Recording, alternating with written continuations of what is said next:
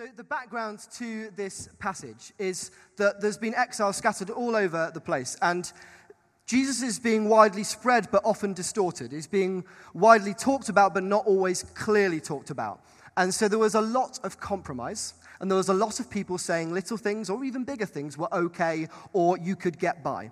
Whereas, actually, what I believe this passage is bringing us back to is how do we choose the cross and not compromise? How do we live in the full life that God has for us and not just do a bit and get by? The argument in the last chapter, we, had, we were told to make an argument for the hope that we had. I think in this chapter, it's how we are representing or living out the knowledge of this hope. That, please feel free to go back and read 1 Peter 3. In order to choose the cross over compromise, I believe this passage gives us two really practical keys. Now, it may not be clearly obvious to you now, but I, when I was younger, would have been able to beat every single one of you in the 200 meters. It doesn't matter who you are, you might be really good. Unless you're an Olympian, you might be in me. But I used to be very fast. And I remember being at a competition. Have any of you guys heard of the Alexander Stadium? It's a place where the UK Championships are held. I got the privilege of running there once. It was amazing. It was the kind of place where you didn't have someone on the line with a stopwatch doing what they thought was best. When you ran past the line, they gave you your time to two decimal points on a screen. That was flipping awesome. Anyway, I managed to get to the final of a 200 meters.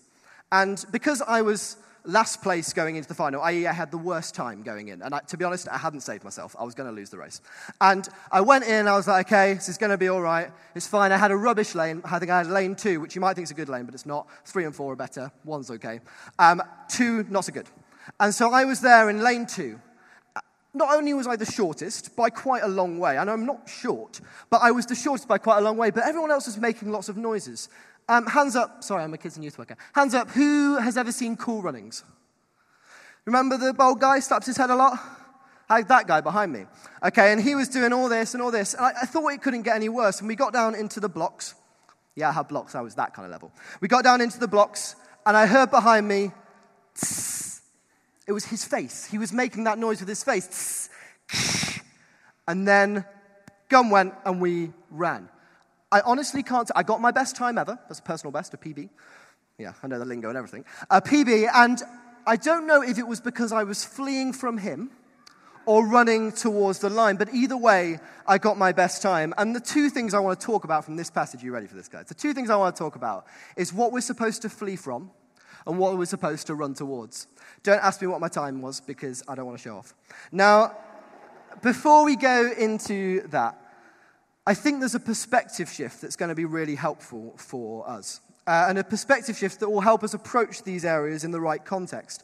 And that is one to do with eternity, focusing towards eternity. The cross, the wonder of the cross, is not only that Jesus died to take the place of the wrong we did, do, or might do, so that he made us a way to have a relationship with God now, but also forever, for eternity.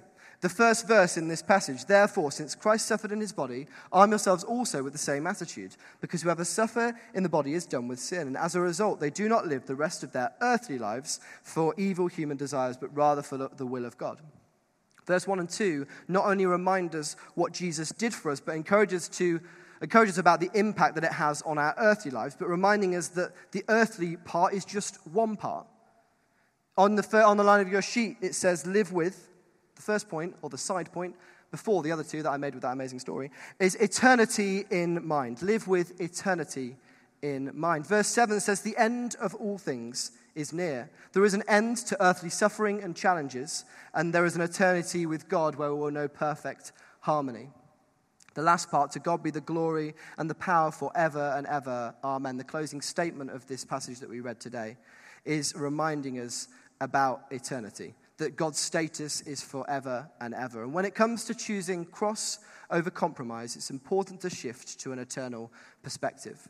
This world is momentary in comparison to eternity. And so, how are we setting ourselves up for the bigger chunk of our existence, or the better chunk of our existence, with eternity in mind? Um, Ian Dybel, Rhymes with Bible, came and spoke on Saturday morning of our church weekend um, at home. And he, he did an illustration where he got a Bible or a book, I think it was a Bible, and he said, This is the width of the Bible. And he talked about how going, I think he either said to the door or all the way out to the common, that if, our, if the life that we know in total, including eternity, is in a timeline, then the width of this Bible is what we have here on earth, and everything out into the common is everything else. It's important to have a perspective shift as we look at what we should flee from and what we should run towards. It gives us hope. It helps us, I think.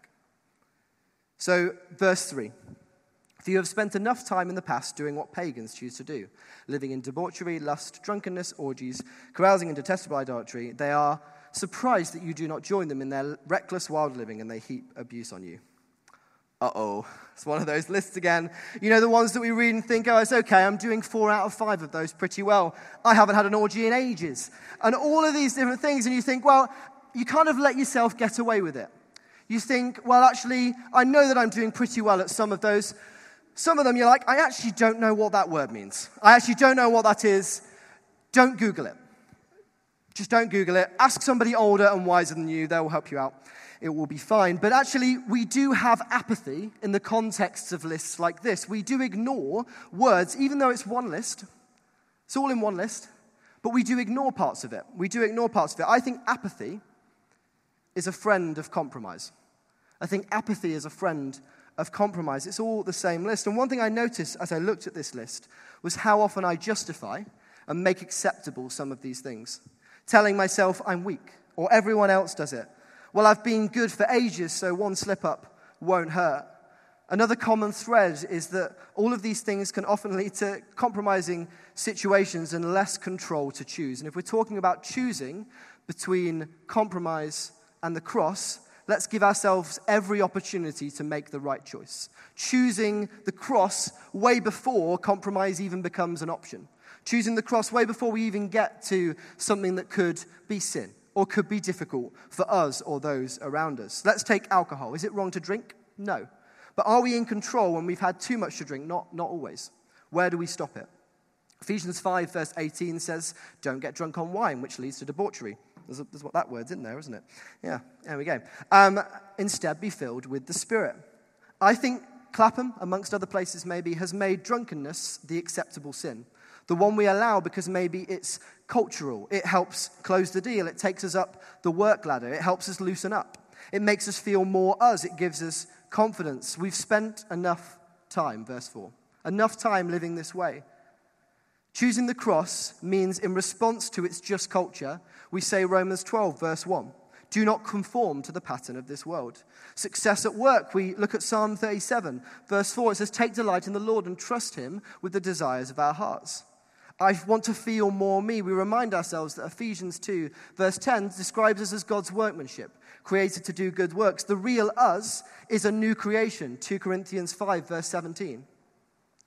When we're like, I don't, I, I, it gives me confidence, okay?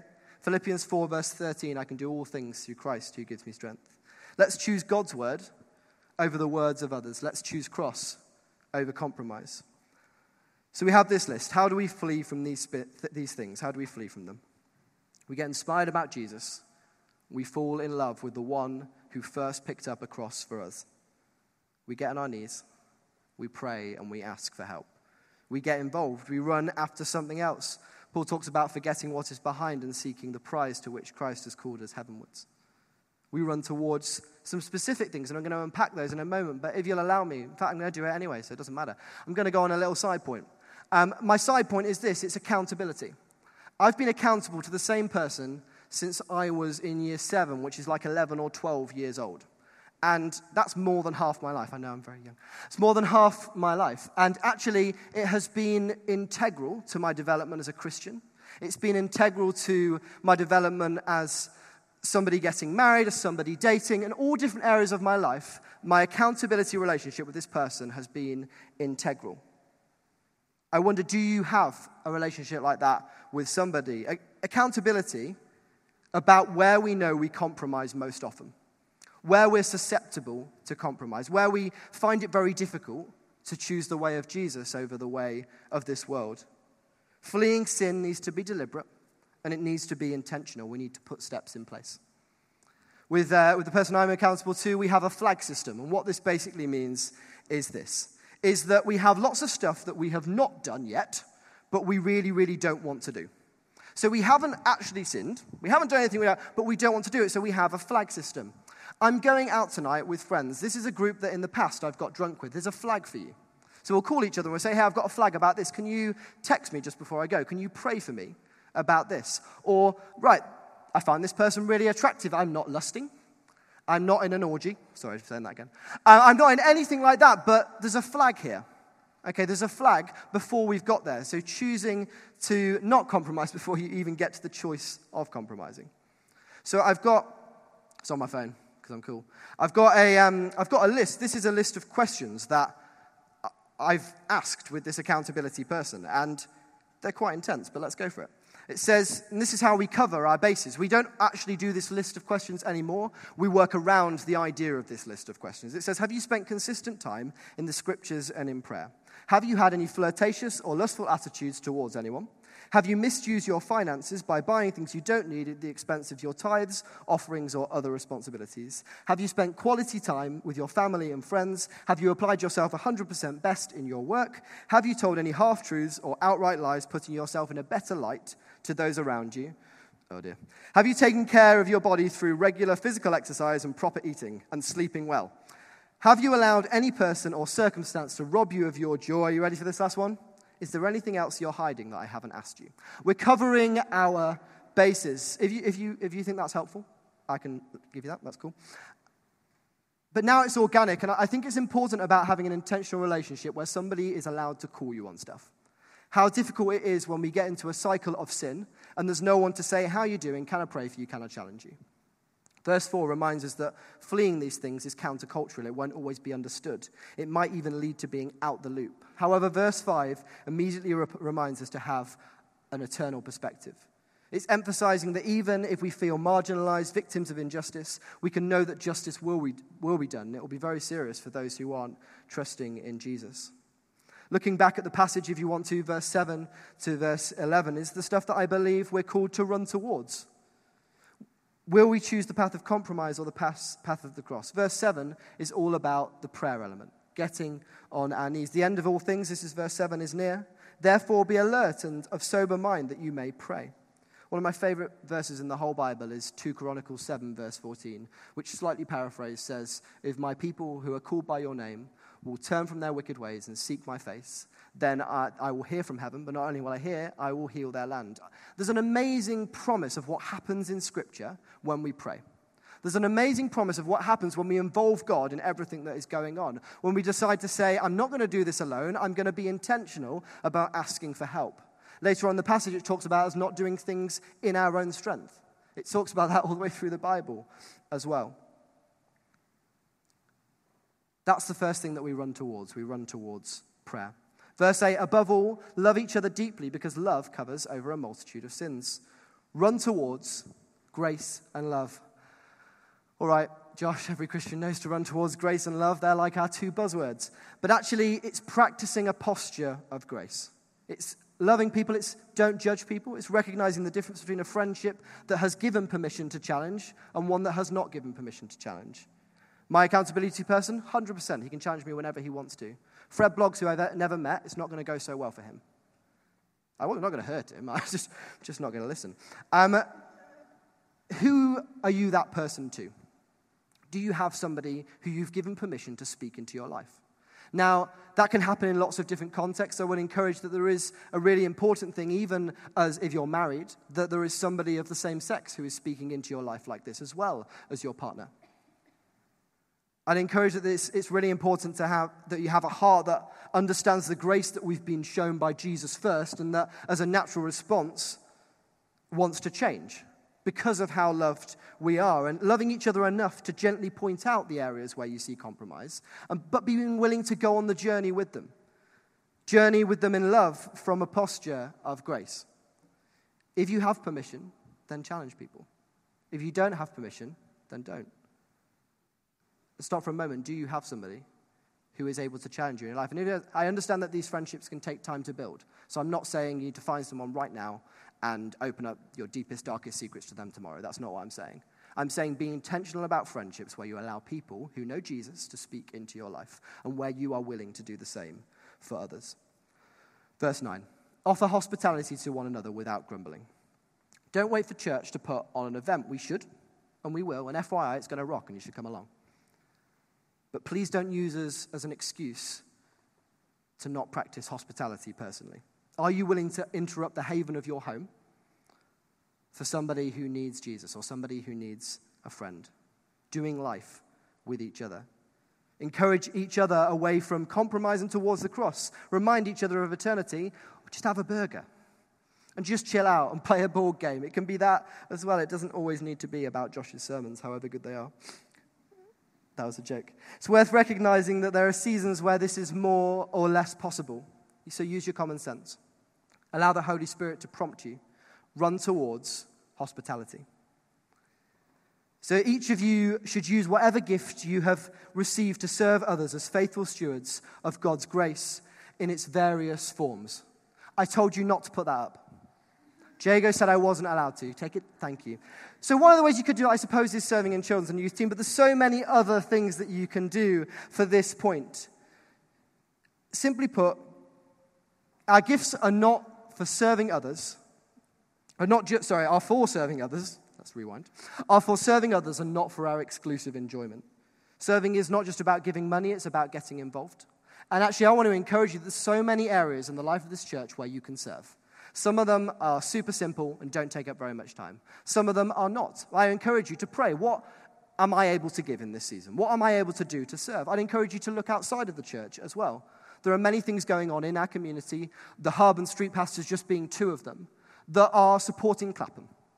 I'd also encourage you to have a posture of service that you are you're serving other people around you, even in your workplaces, however not Christian those areas are. Serve each other. What are you good at? What do you enjoy? Get stuck in.